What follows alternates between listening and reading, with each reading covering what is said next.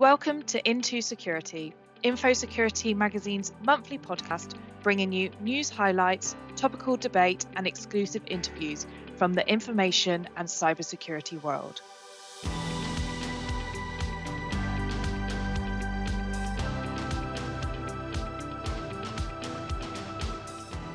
Welcome to this December edition and the last episode of 2022 of the Into Security podcast. I'm your host, Beth Maundrill, editor here at Info Security Magazine. And today I'm joined by our deputy editor, James Coker, and news reporter, Kevin Poireault. So, hi, guys. Thanks for joining me for the last episode of the year. Hi, Beth. Hi, Beth. Great to be here. Yeah, I can't believe it's the uh, the final one of the year. I know it comes round so quickly. Thanks, guys, for joining me. And this episode promises to be another information packed podcast as we reflect on the year that was 2022. Before we dive in, a quick note from our sponsor. This podcast is sponsored by Jamf. Jamf helps over 69,000 organizations worldwide to manage and secure their Apple technology at work. With trusted access, Jamf enables device management, user identity, and endpoint protection in one complete solution. We've got a lot to pack into this episode of the podcast, and we'll be hearing from two industry specialists who will provide some insights into the top trends in cybersecurity that we've identified over the course of this year. So, we'll hear from our sponsor Jamf and Aaron Webb, who is the Senior Product Marketing Manager for Security there. He'll give his views on the threat landscape and what businesses can do to prepare for 2023. And later, James speaks to Larry Whiteside Jr., a CISO and co founder of Cyversity, about some of the developments he's seen in cybersecurity. And he'll be touching on some of the elements of the cybersecurity skills gap and how that's evolved over the past 12 months. But before we get to our excellent guests, I wanted to ask our team, Kevin and James, here about some of the biggest stories and trends they've identified while covering cybersecurity issues here at Info Security Magazine. So, Kevin, I know you recently left InfoSec HQ to find out more from Orange Cyber Defense um, about a report they recently released looking at the 2022 landscape. So, what did you find out while you were there? Yeah, yeah, indeed. I I left you guys to to come back to my uh, native country. I went to Lyon this month in France. Uh, it was the launch of Orange Cyber Defense's latest security navigator. It's their annual report on on the threat landscape. It's a 64-page document that is uh, every year that is put together by the Security Research Center. And this year, the report comes with a relative good news. The good news is, and wait for it, probably not going to sound as good news to you, but the cyber incidents in 2022 increased by 5%. Just hang on. So, why is this good news? Like a 5% increase, we're still seeing an increase. Yeah, yeah, it, it does sound like bad news, doesn't it? But um, last year's report, in last year's report, the cyber attacks or the cyber incidents that the team identified were up 13%. So this is this is still growth. This is still growing, but this is growing a bit slower, which uh, which let's let's let's say it's, it's good news because we want good news around Christmas, don't we? And yeah. in in other findings, the reports show the usual suspects. I'd say uh, phishing is still the number one vector of compromise malware is still the leading attack tool, and the manufacturing industry continues to be the most impacted sector. According to Charles van der Walt, head of security research at Orange Cyber Defense, who's based in Cape Town, South Africa, I met him in London a few days ago. Uh, this later data point, uh, the manufacturing industry continuing to be the most impacted sector, is quite worrying because manufacturing is, is actually a relatively small industry. For for example, he told me that the number two, which was the information services industry, uh, was this the number two biggest industry impacted by cyber incidents, but it's also the number two biggest industry. So the fact that manufacturing comes as first is quite worrying for for industrial companies. But Charles van der Walt gave, gave me some nuances to these findings. He told me that manufacturing businesses are also the ones that pay ransoms very rarely, which means that incidents targeting them get more frequent spotlight than others, who stay sometimes stay behind closed doors. Another very interesting finding is the geographic shift in cyber extortion victims towards the east the Security Navigator shows a decrease of 8% in US victims and 32% in victims in Canada. China, on the other end, saw the victims surge with a rise of 182%. Van der Walt says that large English speaking economies have nearly always been the prime targets, thinks this shift is happening partly because North American and European businesses are getting better in preventing attacks and protecting themselves. So I guess I, I, I come this week with uh, with two good news. Yeah, I mean it's good to see. I don't know if it is good news. I mean the attacks, um, as you said earlier on, are still increasing, but the increase has just somewhat slowed. And it's mm-hmm. interesting you say that there's a shift in the victims of cyber extortion because obviously what Orange are presenting is just their findings from their customer base, their client base, um, and the research they've done. But anecdotally, um, CISOs I've been speaking to, especially global organizations, are also noticing that there's a shift in the target regions. Um, and they're saying, especially towards um, South America. So it's clear that what we're seeing is cyber attacks are still happening, but as you said, if English speaking economies, North American, European businesses are getting better, the attackers are just going to shift. They're going to mm. pivot. So, especially for global orgs that have multiple offices and stuff, they need to make sure that they are on top of what their entire organization is doing. And you mentioned um, manufacturing, and we know that has been a top target sector for a while. And we're starting to hear some stuff about the IT, OT kind of overlap. James, I know you've been looking into this a bit. Yeah, yeah, I, f- I found it really interesting to hear those those figures Kevin described around uh, how how heavily targeted the manufacturing sector is, as it's it's a bit of a theme really this year. I, th- I think we've been seeing one of our reporters, Phil Muncaster, covered this issue in a feature article in our in our Q3 edition of our print magazine uh, this year. And as you said, Beth, it, a lot of it seems to boil down to manufacturing increasingly adopting new technologies, um, particularly industrial IoT, and also the OT IT convergence, um, which is kind of making them more vulnerable to vulnerable to attacks and um, yeah, having their systems shut down, which which obviously makes them a big target for ransomware extortions. Um, but it, it, was also good to hear from what Kevin was saying that they're uh, actually less likely to pay those extortions than, than other industries. I think manufacturing companies are, really going to have to adapt their cyber cybersecurity strategies to, to this new reality and the, and the technologies that, that they're using. Yeah, I think the convergence of OT and IT is something we're going to continue to see um, as we head into 2023. So thanks, Kevin. Um, I'm glad to see you got a lot out of that trip. And for our listeners, um, you can read Kevin's reporting on his um, visit to Orange Cyber Defense um, at, at the Info Security Magazine website or keep up to date by following us on Twitter. Um, now, James, over to you. I know you want to highlight some of the biggest talking points of the year. I think our, our, regular viewers will know that, like a lot of our content has has revolved around the, the Russian conflict with Russia's conflict with Ukraine this year, um, and obviously this has been referred to a lot of the time as the world's first hybrid war, with uh, experts kind of identifying the the lot of cyber operations that are going sort of side by side with conventional warfare.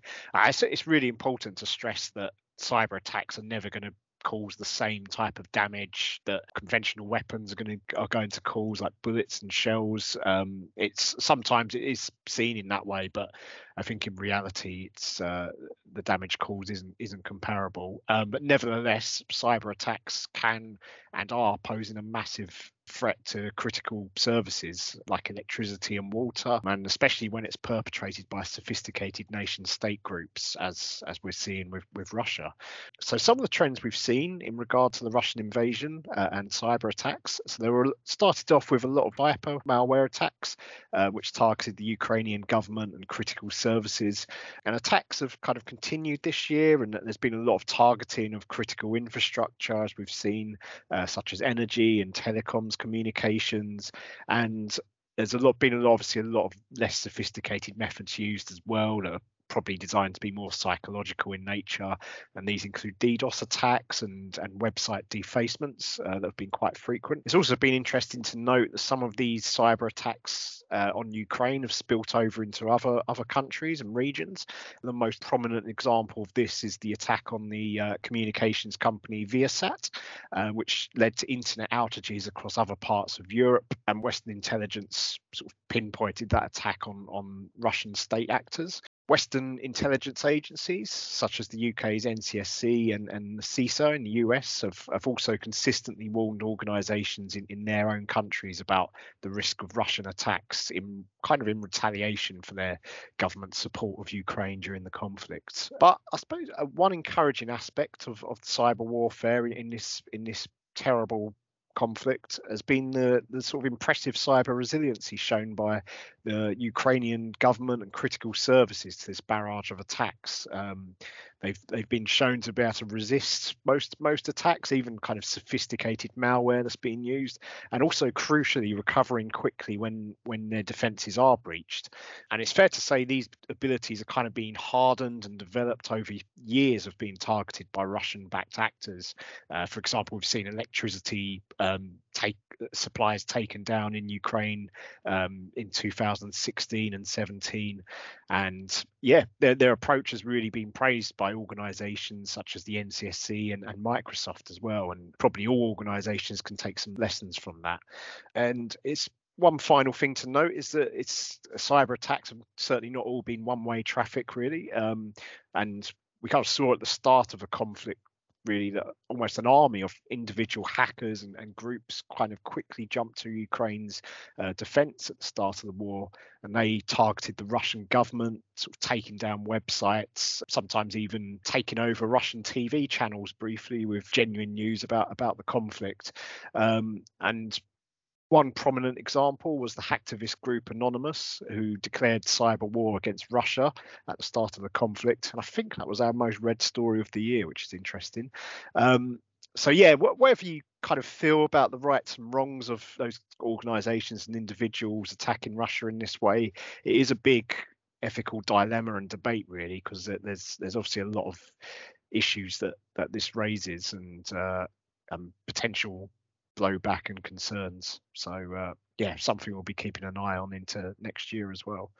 Well, thanks, James, for that. That's um, kind of like a whistle stop tour of what's been going on in that area this year. And it's certainly something that um, is going to continue to develop into 2023, no doubt. And I think it's just an ongoing call for organization to bolster their cyber defenses because you just don't know how Russian backed or any nation state backed actor is going to um, evolve in the future.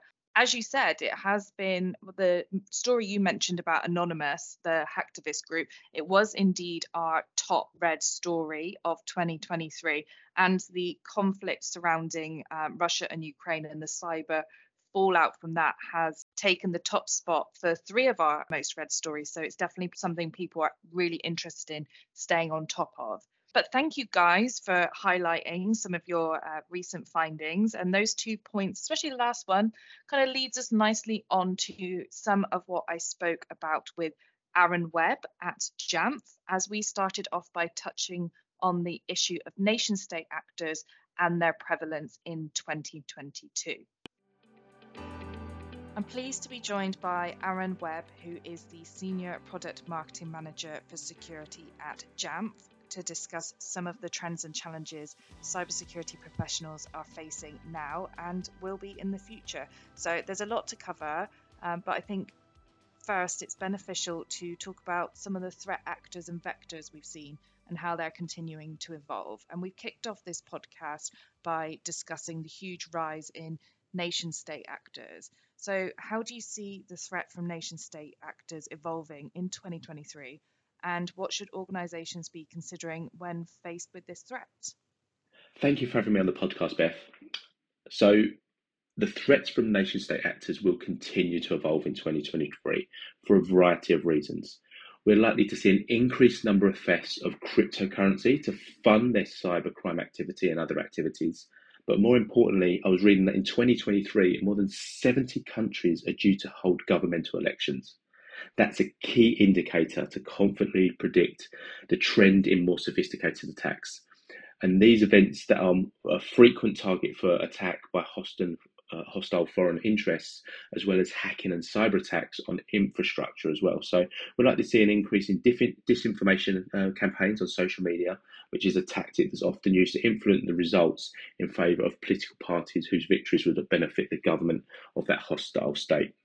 And of course, Beth, cyber warfare will undoubtedly continue to form a key um, element in armed conflict. I was reading a report on the uh, Russia-Ukrainian war, and that the digital uh, is as important as part of the war as is the fighting on the ground. But the most important takeaways for organisations is that they can expect more sophisticated attacks, and they should um, be looking to ensure that firstly they have the right solutions in place, and to follow that, they've operationalized their security tooling to effectively monitor for threats and hunt for incidents. That's key. 2023 is definitely going to be the year of the SIEM and becoming more mature in your cybersecurity approach. Every company is different. Every company is on a different journey of different sizes with various experience and security knowledge, and of course, various budgets. But there are tools out there, the right tools to help mitigate the threats. Great. Yeah, we're seeing a lot of talk about the increased sophistication of attacks. So it certainly fits in with what we've been covering here at Info Security Magazine. And another thing that we've been covering, and we spoke about on a podcast previously, is the threat from insider threats. What do you think businesses should be taking into account regarding this as we look to the next 12 months? Insider threats are always a problem. Organizations to take this into account and ensure that they maintain a solid lock over their most critical applications. Only authorize users on enrolled devices that are free of threat. Uh, an approach that we double down on at Jamf through our trusted access uh, model. Insider threats can't be eliminated because many of those actors are authorized to access sensitive data, but having the right management and security tools in place will allow you to control transfer of information, for example, DLP on your BYOD devices, and maintain white functions if or when uh, anomalies are detected to keep your most critical data protected. As I mentioned, threats cannot be eliminated, but it's the protection that you put in place how you react, and the speed in which you can deal with them, which is most important. Yeah, I think it's interesting that you mentioned like this threat cannot be completely eliminated, but of course there's a lot that businesses can do to mitigate the impact. I guess speaking of threats that cannot be completely eliminated, it wouldn't be a predictions interview if we didn't mention ransomware. So what are you seeing in this area? And again, like how can businesses act? Yes, Beth. Across the board, we're seeing more sophisticated ransomware attacks. My advice is to make sure that the basics are being done, uh, like run backups, but to focus on the more sophisticated elements. Most importantly, to make sure targeted industries like underfunded healthcare institutions, education, both K 12 for primary schools and higher education, universities and colleges, but local governments and critical infrastructure providers like energy grid maintainers are performing basic hygiene checks, maintaining their secure baseline, and that they have a plan in place to respond to an incident when it happens. At Jamf, we're uniquely positioned to bring together the best of device management user identity and endpoint protection to deliver trusted access, which enables organizations to ensure that only authorized users on enrolled and secure devices can connect to business data and applications. And all that is key. It's not only how they all work together, but how they form a continuous loop to deter, detect, and then remediate any threats. And that's why we advocate for ensuring that the best tools are used for specific devices that you have. You need to capture those threats and then you need to make sure that action is taken quickly and effectively should there be a breach. Also, don't pay ransom. Many do pay, and that's a decision only an organization can make and your cyber insurance provider. But many schools that I've worked with um, who have been affected by ransomware often think that they need to pay to get their data or server reinstated, but that's public money, money taken from schools, um, from students, from our future generation of workers and leaders.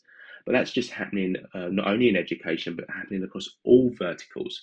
A recent federal report from the US Treasury Department's of Financial Crimes Enforcement Network states that US banks and financial institutions processed roughly $1.2 billion in likely ransomware payments in 2021.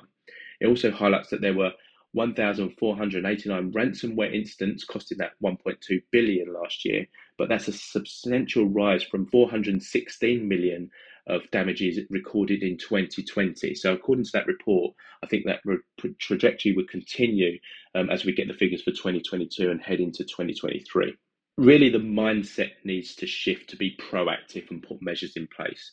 The cost of ensuring the right systems and procedures and training that are implemented is a lot less costly than the ransomware uh, demands from a breach.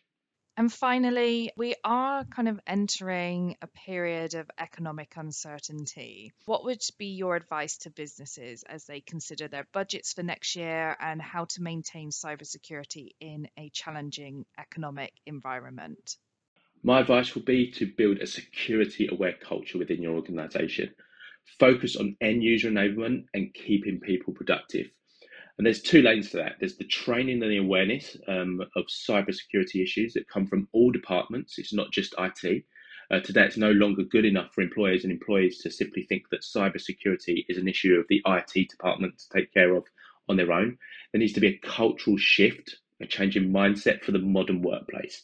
You can't eliminate those threats, but you can put layers of protection in your workforce and, and your your workers and your people who interact with your organization is one of those lines of defense.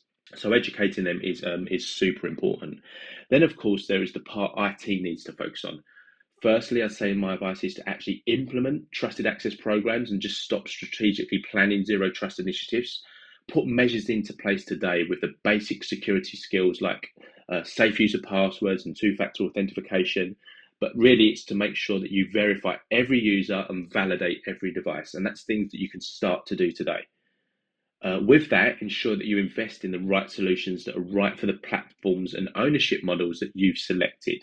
So, for example, if you allow BYOD, make sure you have a BYOD solution in place. Are those devices managed? If they are managed, are they secure? What about those shadow devices accessing your business applications and data with just a password? How are you addressing those? I'll also say along the same line if you have Apple devices in your organization, ensure that you have a solution in place that is made for Apple. This will help you better defend against sophisticated attacks and ensure you have sight of all of your users and all of your devices accessing your business applications and data, regardless of where they're working. Uh, with the right device management, user identity, and endpoint protection, organizations can create a great hybrid work experience for the modern workplace that users love while creating a secure workplace that organizations can trust. And if we keep that in mind, we'll all be able to be in a much better position for the future. Yeah, I think so many people are going to be considering how they can be in that better position for the future. So, some great advice there, especially about it being all about the culture. But with that, thank you so much, Aaron, for joining us on the podcast today. Thank you for having me on the podcast, Beth. It's been great speaking to you. Have a great day. Jamf is the industry leader in best of breed Apple first solutions to manage and secure devices at work. Jamf solutions are designed by in house developers with the Apple ecosystem in mind, to be managed under one platform designed to work together. Trusted Access by Jamf is a complete security solution for the modern organization. Trusted access ensures that only trusted users on enrolled and safe devices can access company data. This dramatically increases the security of your workplace and simplifies work for your users. The Jamf platform allows your users to feel empowered and productive while also maintaining the highest levels of protection for your devices and sensitive company data, regardless of where work happens. With Jamf, enhanced security does not come at the expense of user experience. Find out more by visiting jamf.com. That's J A M F.com.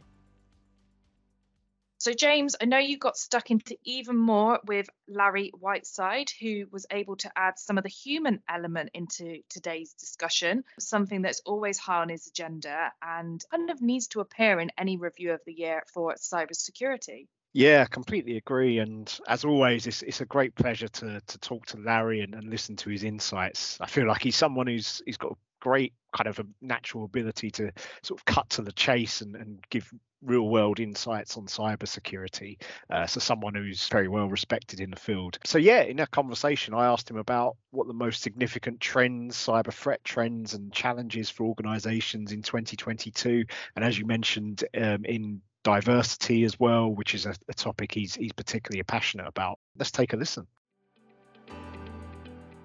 Hi, Larry. Thank you very much for chatting to us for the final Into Security podcast episode of the year.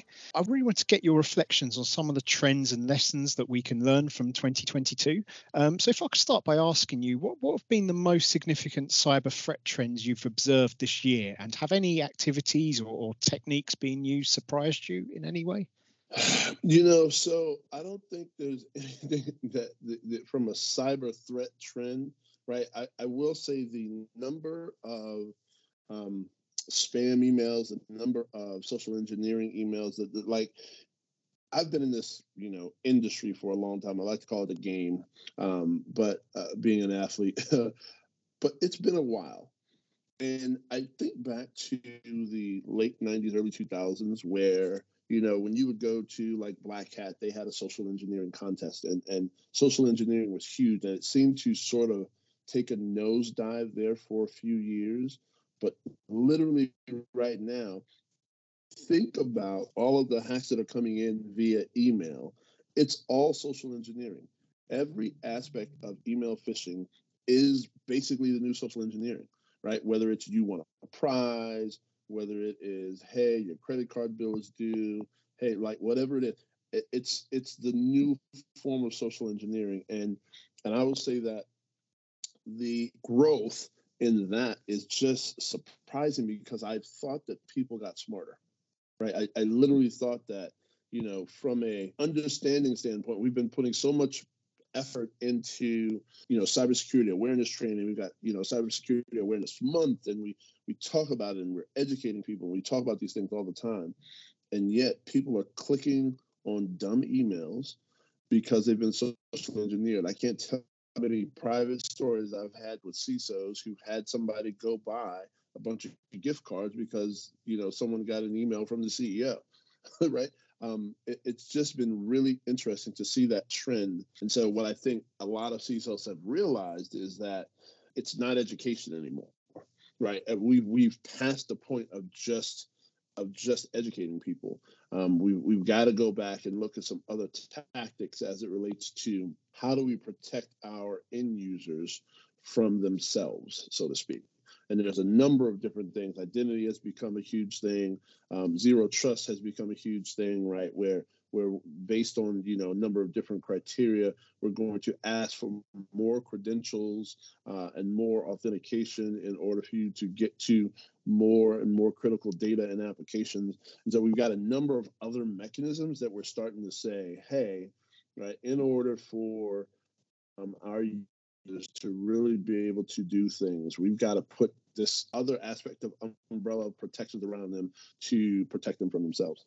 Yeah, it's definitely something that we're hearing a lot of experts talk about. The uh, social engineering techniques, sadly, becoming more sophisticated and more targeted, um, which is making it more difficult for people to detect. I also wanted to ask you, obviously, um, perhaps building on your first answer, um, what have been the biggest cybersecurity challenges for organisations this year, and also the lessons that you think they can take into 2023?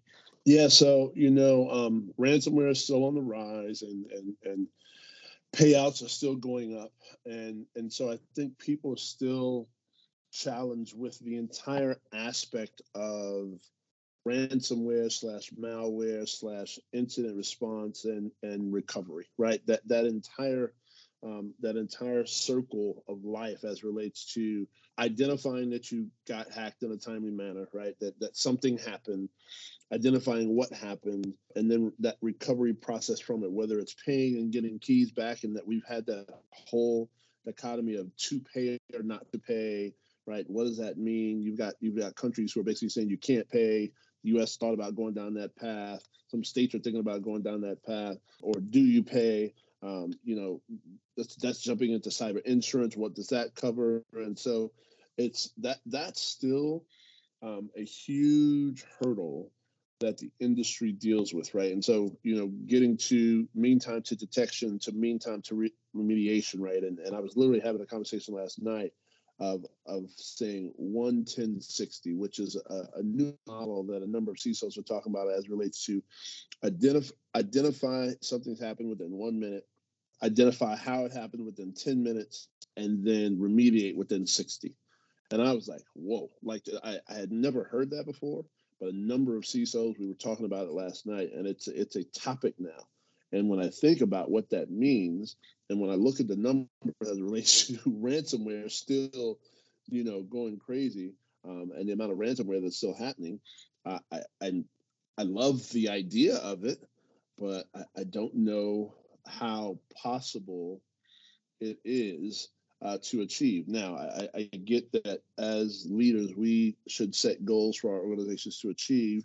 Um, but you know, we also have this aspect of attainable goals, right? Uh, like, is are these things attainable? So the ransomware growth um, and still the the inability for organizations to really handle and manage and and uh, get back to the, the, I'll say IR, right? It really comes down to um, how prepared is an organization to respond to an incident? You're, you're measured by your ability to respond or or not respond. And I think a lot of people still struggling with that, which leads me to the last piece, which is um, I was having this conversation last night um, around governance right? And so when you think about the industry of cybersecurity, it's it's wildly technical on one end and then wildly not technical on the other end. And that other end is, is typically the governance piece where where sometimes auditors or, or many organizations have uh, you know some sort of governance risk and compliance function. And I call that that role and that function and that group the, the bastard stepchildren of our industry. But yet I think that they are now about to start getting their limelight because if you look at everything that is going on, right? Whether it be ransomware, whether it be um, end user threats impacting them. If organizations had good governance, risk, and compliance programs in place where they were identifying risks, categorizing them based on criticality of data, aligning them to controls, you really could focus on the things that were going to most negatively impact your organization. And then the other things could be little ancillary things that don't make as big a deal. There's so much. I mean, I could go on a diatribe about about so many things, right? We've got third party risk, um, but a, a, lot of this just really aligns back to what's the governance strategy of an organization, and how uh, do they ensure that they are holding themselves accountable, third parties accountable? Like, yeah, there's a lot I could I, I don't want to take up the whole podcast talking about all these things because each one could be its own hour conversation. No, I, I think you're absolutely right to focus focus on that governance issue, Larry. And uh, yeah, it'll be something will be fascinating to keep an eye on next year. On a slightly different tack, um, obviously, as someone who's, who's president of the, the non-profit organisation Cyversity and, and someone who's heavily involved in diversity initiatives in the industry, do you believe that the sector cybersecurity industry has made progress in terms of improving its diversity this year? And what kind of initiatives would you like to see more of in, in 2023 in, in this area? Yeah, so I, I, will say that I do believe the industry as a whole has gotten better. It's interesting though, an area where we've gotten better is not one I expected. So there have been, oh, uh, and so I'll break this up a little bit. So on the sales side of cybersecurity, which is an industry that that a lot of people, uh, uh, or I should say, a component of our industry that not a lot of people think about. Right? When you think about cybersecurity, you think about uh, uh, corporate you know cybersecurity you think about the sometimes you think about the technology companies right in cybersecurity but there's a a huge group of people in sales in cybersecurity right a, a huge right. Every tech company that is selling cyber has a a global team of salespeople. I have seen more women hired in that than anything like that. The number of women going into sales and cybersecurity has grown massively. Now, on the corporate side, it's grown, but not at the rate that we would like it to. Uh, and that goes for both women and diverse uh, people with diverse backgrounds. Now, has it grown? Yes. Um, are we thankful for you know some of the hiring and some of the numbers that we're seeing? Yes. Could it be better? Yes. And and what I like to see going in 2023 is for organizations to begin to recognize the barriers that they have in place in their specific organization to hiring diversity. And what I mean by that is a lot of organizations are still um, utilizing old mechanisms to try and still hire in this new age. Meaning, they're asking for a CISSP for an entry level job. Well, those two things are diametrically opposed. CISSP requires five years. An entry level job is is zero to one year's experience. So you can't have both. And and it comes down to looking at the job descriptions, looking at what's important in the role. Are do you really need someone who ha- who is trained on every single tool set that you have in in that team, or are you looking for someone with a curious mindset that you can put through some cognitive testing as part of the hiring process to show that they have an aptitude for what it is you want them to do, and then you're willing to train them.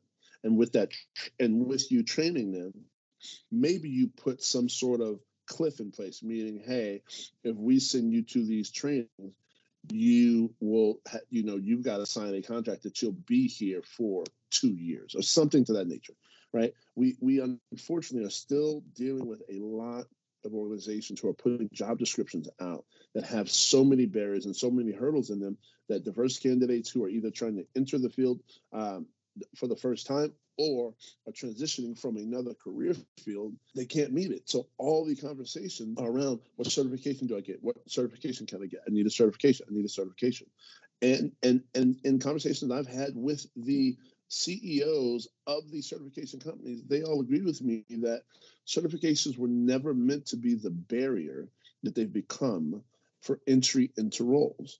They were meant to be something that showed an aptitude that a person had to be able to accomplish something. But now there's so many certifications, and when you think about it, certifications cost money. So how is a person who's trying to enter the industry who comes from a different socioeconomic background going to pay for the certifications to get into the industry because the certifications cost money, right? And so we've got this really tough dichotomy that we need to deal with as an industry. And I, I want more companies as we go forward to recognize it.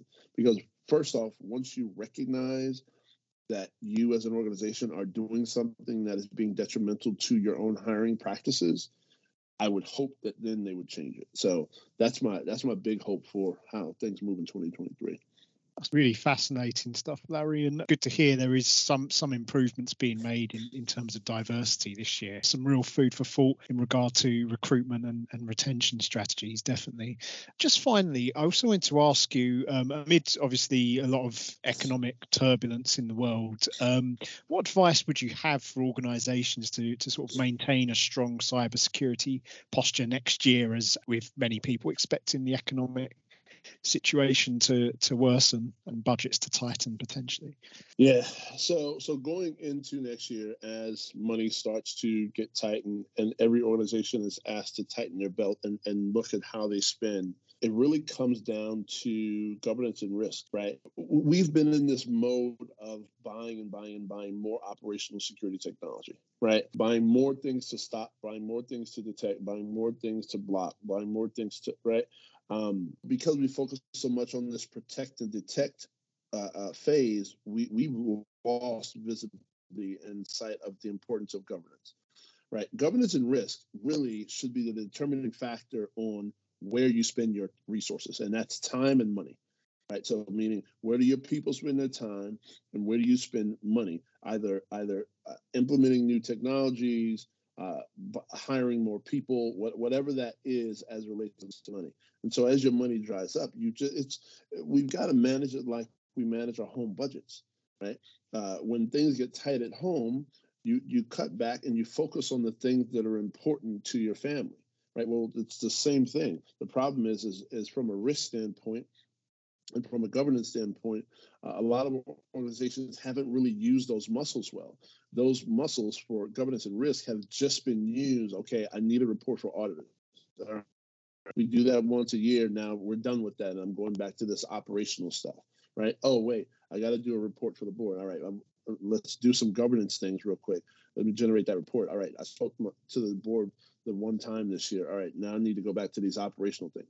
And not saying that the blocking and tackling is not important, right? Those that, that we still don't do those things great. If you look at the Verizon data breach, uh, the DBIR, the, the report shows right we're still not patching appropriately we're still not you know keeping software up to date right a lot of those things are still happening and that's happening both in you know our organization and third parties and fourth parties that we're integrating with um, but it comes back to just identifying based on your organization based on the industry you're in based on the data that's important to you based on the criticality of your systems what is most important from a risk standpoint that's going to negatively impact your company uh, from a cybersecurity standpoint and that comes through governance and risk governance across controls governance of, of all of these different things that you are and are not doing, right? Tied to risk. It's it sounds simple and it is more simple than a lot of people think, but it's just not things. If you think about where this industry came from, it's not things that we've just historically done well, and it's not it's not the fun stuff, right? It's not the you know threat hunting. It's not the you know, doing all these things where we're looking for the bad guy. Um, and it's not sexy, but I, I, think that's what's going to have to happen if organizations want to be able to utilize the resources that they have to the best of their ability. Yes, it's another area I think where, like you say, organi- um, security teams are going to going to have to continue to adapt as they have been the last last few years. Um, but yeah, thank thank you so much for your time, Larry. It was fantastic getting your perspective on on the trends that you've seen this year and and what what we're going to see into next year. Um, but yeah, have a have a fantastic Christmas and New Year. Great, thank you. I appreciate it. Well, that was really great to hear from Larry. Um, a lot to consider as we reflect on 2022. Uh, Kevin, I know you had a uh, pre listen ahead of us recording today. So, was there anything that particularly stood out to you that Larry spoke about? Yeah, I really like the point that Larry made on, on diversity and recruitment. The fact that the cybersecurity industry is doing better, but could still do much better than it's doing now, was no surprise. But his view on how cybersecurity businesses needed to change the way they hire people in order to encourage diversity is very enlightening to me. Something I, I see quite often on, on my LinkedIn uh, timeline with people trying to get into cybersecurity jobs and being asked uh, CISSP or other certifications that are very, very either difficult to get or that needs uh, a certain level of, of experience. And people ask them these kind of certifications for entry level jobs for entry level positions. So so I it, it definitely resonate with uh, with my experience of being online and, and seeing people from the cybersecurity community. The joke I often see on my timeline shows a, a required experience of say five years on a programming language or a security framework that's been created just three years ago. So five year five years of experience on something that's just three years old is is just a it's it's like the funny the funny joke that runs around the cybersecurity community. And and I think as as cybersecurity is a quick evolving domain with a big skill shortage, I kind of agree with Larry that efforts needed need to be made on allowing more people outside of the cyber bubble to retrain and to to and be given cybersecurity responsibilities and that it would most likely encourage diversity, not just in sales, as he says, but also in more technical roles as well. Uh, James, what do you think about that? Yeah, complete, completely agree with what you said. Um, yeah, a, a, a, massive aspect of closing the, the, cyber skills gap is is reducing those unrealistic expectations, as you mentioned, on entry level candidates, and and sort of perhaps going down the pathway of more training on the job and after all, cybersecurity is a field that's always evolving, and professionals always having to retrain and learn new skills anyway. Um, and another point that obviously Larry made was that the demands for expensive qualifications for, for first time candidates is is preventing a lot of people from diverse backgrounds from entering the sector due to not being able to pay for those costs. So uh, yeah, I really I hope this is an area that organisations are starting to take a look at and and change the way they approach their cybersecurity recruitment going forward. Yeah, and what I really want to see is more about the solutions to the problem rather than just talking about the problem. So, from my point of view, I feel like we all are fully aware of the challenges the cybersecurity skills gap pose. Um, and it will be interesting to see in 2023 how initiatives develop, what organizations do start doing practically, rather than just talking about the problem itself all the time. So it's definitely one to watch, and it's nice to kind of finish this episode of the podcast on the human element. We started off with talking about cyber extortion, the industries that are targeted, and obviously that issue of nation state uh, threat actors. So we've kind of covered the whole gambit of 2022 and um, a little bit of advice from our expert speakers on how to approach 2023. So I hope this um, edition of the podcast has given our listeners some pause for thought about cybersecurity and the year that was.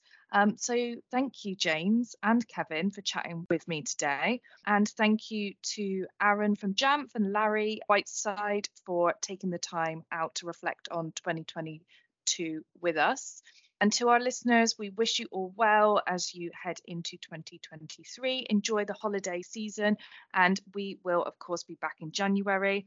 And in the meantime, if you do want to hear more podcasts, info security news, join any of our webinars, or get in touch with the team, head to the Info Security Magazine website. But until next time, that's goodbye. Goodbye. Bye bye. This podcast was sponsored by Jamf. Jamf helps you manage and secure Apple devices so your users can work from anywhere at any time, empowering your workforce and helping your business succeed.